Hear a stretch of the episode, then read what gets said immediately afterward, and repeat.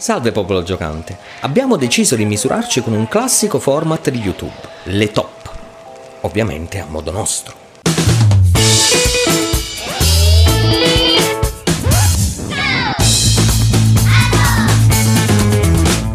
E quando dico a modo nostro intendo che non saranno popolari banalità enunciate senza un fondamento logico e documentale, e proprio per questo saranno solo 5 cose. Il supporto su cui il videogame viene commercializzato ha costituito uno dei primi colli di bottiglia del medium. Negli anni 90 la cartuccia, inventata da quest'uomo, ringraziatelo per tutto, doveva essere soppiantata dal compact disc. Più spazio per le animazioni, più livelli, una maggiore qualità sonora e soprattutto meno controllo da parte di quelle aziende che in nome della qualità, stabilivano di fatto un monopolio sulla manifattura delle cartucce, controllandone il costo e la quantità prodotta. Intendo. Il CD, al contrario delle cartucce, era molto più semplice ed economico da produrre e da riprodurre. Non ci è voluto molto prima che su scala mondiale venisse trovato un metodo per modificare le console affinché leggessero delle copie di backup dei dischi originali. Non ci soffermeremo sulla questione morale, limitandoci a dire che a livello internazionale la violazione delle proprietà intellettuali è considerato reato, così evitiamo la patata bollente. Quello che a noi interessa di questa situazione sono le conseguenze. Sì, perché il videogame non è mai stato un passatempo a buon mercato, a partire dal costo iniziale dell'hardware per finire al costo del singolo gioco. Acquistare due giochi per 15.000 lire ha invogliato parecchie persone ad avvicinarsi a questo nuovo hobby, parecchie persone senza nessuna pregressa conoscenza o cultura videoludica, che spesso usavano i dischi comprati in coppia con il classico gioco annuale di calcio come sottobicchieri. Insomma, la conseguenza della modifica ha causato un'invasione barbarica del medium videoludico accrescendone la popolarità, ma abbattendo proporzionalmente la qualità e la preparazione dei videogiocatori. Non la farò lunga più del dovuto. La diffusione delle console di gioco casalinga, prevalentemente ad opera di Atari, trasformò il videogame in un profittevole prodotto di consumo. L'industria cominciò quindi a sfornare titoli con una frequenza tale che originalità e soprattutto qualità andarono a farsi benedire alla velocità della luce. La prima rapida ascesa del medium videoludico si tradusse nel giro di pochissimi anni nella prima rapida disfatta del videogioco come mezzo di intrattenimento. A salvare il videogame dall'esalare il suo ultimo respiro fu Nintendo, applicando poche ma semplici regole. Le copertine dei giochi dovevano mostrare solo reali immagini dei giochi, così da non creare equivoci e false aspettative. Mai consegnare ai distributori tutte le console e le copie di gioco richieste, per non saturare il mercato. E poi tenere alta la domanda. Solo i giochi approvati da Nintendo venivano stampati e distribuiti e comunque non più giochi di quelli che avevano intenzione di mettere a catalogo. Gli sviluppatori terze parti avevano un numero limitato di titoli da poter produrre ogni anno, non esistevano eccezioni. E produrli a proprie spese non era nemmeno garanzia di vederseli poi pubblicare. Nintendo spesso chiedeva delle modifiche e spesso rigettava totalmente i giochi. Come detto prima, era Nintendo a produrre materialmente le cartucce, stabilendo senza negoziazioni il costo di produzione, la percentuale delle royalties, quante copie sarebbero state realizzate e quando sarebbero arrivate sugli scaffali. Vi sembra un'esagerazione? In aggiunta a questo, altra regola, Nintendo non accettava dai rivenditori resi per copie invendute. E soprattutto, ultima regola d'oro, non permetteva ai negozianti di praticare sconti autonomamente. Sì, qualcuno ha provato a scontare dei prodotti invenduti senza l'approvazione di Nintendo ed è successo che la successiva consegna da parte di Nintendo si è misteriosamente smarrita, mentre stranamente il suo diretto concorrente ha ricevuto il doppio delle cartucce e il doppio delle console. Questo regime di informale monopolio ha sicuramente aiutato il mercato del videogame a risorgere, ma ha anche creato degli effetti collaterali, fra cui l'arricchimento di Nintendo e l'interesse di altri competitor a prendersi una fettina di questo mercato già all'epoca molto molto molto interessante. Sega, NEC, poi Sony e Microsoft, hanno rovinato la festa a Nintendo abbattendo i prezzi e creando un mercato con più opportunità di scelta. Ma è davvero così? 30 anni dopo, abbiamo davvero un mercato dei videogiochi con più diversità, varietà, opportunità? Oppure stiamo andando esattamente come negli anni 80 verso un appiattimento dell'offerta in favore del profitto, ma solo con più nomi in gioco? Brevissimo cenno storico, anche questa cosa la dobbiamo alla rinascita di Nintendo. La sua Nintendo Power, nata ovviamente per scopi di marketing, è stata l'antesignana di ogni rivista specializzata.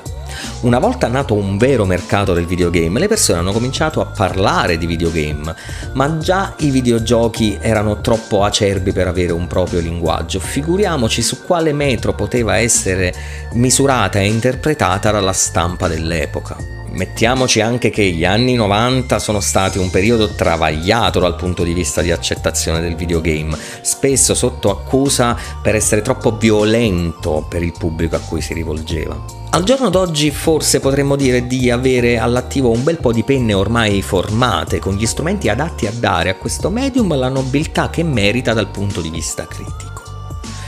Ma è la critica professionale che il mercato vuole nel 2021.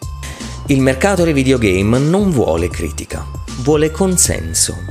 Le moderne testate vivono di inserzioni, nessun generoso filantropo investe centinaia di migliaia di euro per finanziare un portale o un giornale che promuova la verità anziché il profitto. Lasciando stare che tipo di pubblico possa piacere agli inserzionisti, soffermiamoci sul fatto che nessun portale ha i mezzi né la volontà di fare del giornalismo vero, investigativo, quello che costa tempo, fatica, soldi e che produce fatti che poi nessuno è pronto a confermare con i budget che hanno e col profitto che ne vogliono trarre, la cosa più ragionevole da fare per un portale che parla di videogiochi è semplicemente attingere dalle fonti ufficiali, riportare il tutto con una buona dose di entusiasmo, discutibile proprietà di linguaggio, magari per mano di qualche giovane aspirante scribacchino sottopagato o non pagato per niente, che nemmeno si pone il dubbio di controllare e verificare quello che sta ricopiando. Questo nel migliore dei casi, perché nei peggiori, in cui non si ha possibilità, voglia, eh, conoscenze linguistiche o capacità di andare alla fonte, si prende come riferimento la notizia di un altro portale più importante. Ah, si scopiazza. Questo è un problema? Qualitativamente sì, ma il problema più grande è un altro. Se si riporta solo quello che sappiamo dalle fonti ufficiali, dai blog dei publisher, degli sviluppatori, dai comunicati stampa dei PR, non si fa informazione, ma propaganda. Dare visibilità ad un comunicato preconfezionato a uno staff di pubbliche relazioni coadiuvato da uno staff marketing è propaganda, è pubblicità gratuita, è inserzione fra le inserzioni. Non c'è contraddittorio, se anche ci fosse si rischierebbe di inimicarsi la fonte venendo poi blacklistati, tagliati fuori dalle anteprime, perdere il tempo utile per il primo click del giorno e in un mondo dove una notizia vecchia di un giorno non interessa già più a nessuno è grave. Punto. Non c'è altro da dire. Come già detto in uno dei punti precedenti, grazie ai supporti più capienti, gli sviluppatori hanno cominciato a mettere nei propri titoli cose che non era possibile inserire nelle più anguste cartucce. E fra questi cominciarono a fare gran mostra di sé i full motion video, quelle che oggi conosciamo come cinematiche. Fantastico, direte voi, ma permettetemi di fare un piccolo passo indietro in un mercato cugino dei videogiochi.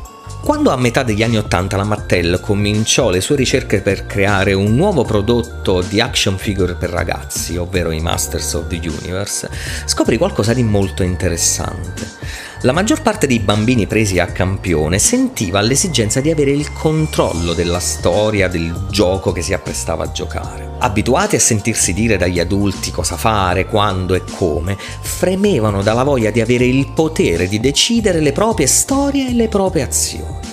Non so voi, ma io da bambino amavo immaginare, amavo inventare storie nei miei giochi, non sentivo l'esigenza di una guida e quando poi sono passato ai videogame questa cosa è venuta con me. I primi videogame, quei personaggi abbozzati, quei dialoghi abbozzati, quegli accenni di storia, mi davano lo spazio di manovra per creare la mia storia.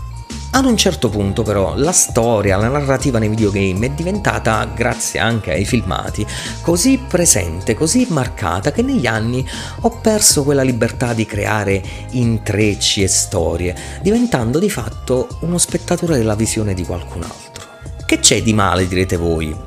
Il modo in cui queste storie erano raccontate, non erano all'altezza dei film, i libri e i cartoni che avevo divorato in tutti quegli anni. Gli autori erano troppo presenti, il linguaggio sia visivo che verbale era banale, non mi suggeriva nulla, tutto era esplicito, mi sentivo vittima di un forzato e continuo spiegone, senza margine per la mia fantasia di elaborare qualsiasi cosa. Il full motion video ha strappato dal videogioco la parte più legata al gioco tradizionale, così come lo conoscevo io, cioè completare le cose con la propria fantasia. La parte peggiore è arrivata poi quando si è deciso di portare in toto il cinema nei videogiochi, con storie scimmiottate da grandi titoli fino ad attori virtuali perfettamente riprodotti col motion capture.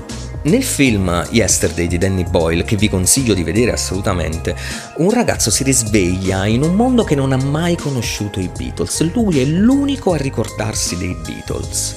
Quindi comincia a cantare le loro canzoni facendole passare per sue e diventa una star di fama mondiale. Ecco, questo è quello che eh, ad esempio Kojima, ma anche altri autori, hanno fatto in quell'era dei videogame.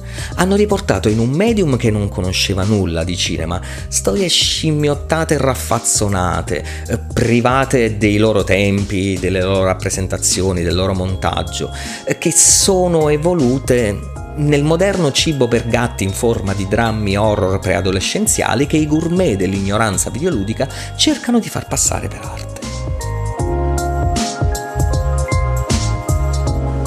Eh sì, eccoci, la piaga delle piaghe gli influencer, la quintessenza della sindrome di Dunning-Kruger. Personaggi intraprendenti, con la faccia da schiaffi, quotidianamente in equilibrio fra l'affermazione di se stessi e il mestiere di piazzisti. Persone che vivono del consenso, sia perché ci dà quell'illusione di essere migliore degli altri per motivi boh, sia nel senso letterale, perché attirare più consensi significa avere più follower, una platea maggiore a cui proporre noi stessi e di fantastici capolavori che cerchiamo di farvi comprare mostrando entusiasmo per due ore di gioco che abbiamo speso prima di uscire con una video anteprima che se faccio presto la pubblico prima di tutti.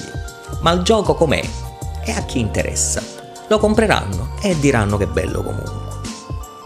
Fra i content creator di videogiochi esistono persone competenti e sono quelle a cui riservo la mia maggiore empatia, perché molto spesso la competenza non può andare di pari passo con il consenso popolare. Il consenso popolare arriva quando il popolo ti ama e il popolo ti ama quando gli dai quello che vuole. E il popolo dei videogame vuole prevalentemente avere ragione. Ed essere accondiscendenti è molto complicato quando sei competente e intellettualmente onesto. Richiede grande fatica, grande attenzione. I più fortunati sono quelli che Dio solo sa come si ritrovano con quei numeri, forse perché sono genuinamente uomini medi, genuinamente superficiali, che non sentono davvero l'impulso ad elaborare ed esprimere attraverso la loro visibilità un pensiero proprio, coraggioso, non soggetto ad influenze esterne. Questi fortunati credono davvero che dire non esiste più la mezza stagione suoni molto filosofico quando esce dalle loro labbra. Noi non sappiamo bene se apparteniamo a queste categorie o se siamo altro. Davvero non lo sappiamo. Quel che sappiamo è che non siamo la copia cinese di nessuno. Non studiamo a tavolino come essere antipatici o irritarvi. Succede solo perché dire quello che ci pare è il nostro miglior passatempo anche a costo di trasformare uno dei format più idioti di questa piattaforma in una lezione di storia dei videogame, mascherata da una banale classifica personale. Quindi, se il mio scherzo e la mia lezione di storia vi sono piaciuti, il meglio che potete fare è condividere questo video facendo quello che YouTube proprio non vuole, cioè che altra gente ci conosca. Se invece non vi è piaciuto, non limitatevi a un commento sarcastico sotto il video, fate di più. Pagate 250 euro per un corso di influencer, prendete una webcam, mettetevi in gioco e venite a infastidirci sul nostro stesso terreno. Tanto, un cretino in più, un cretino in meno.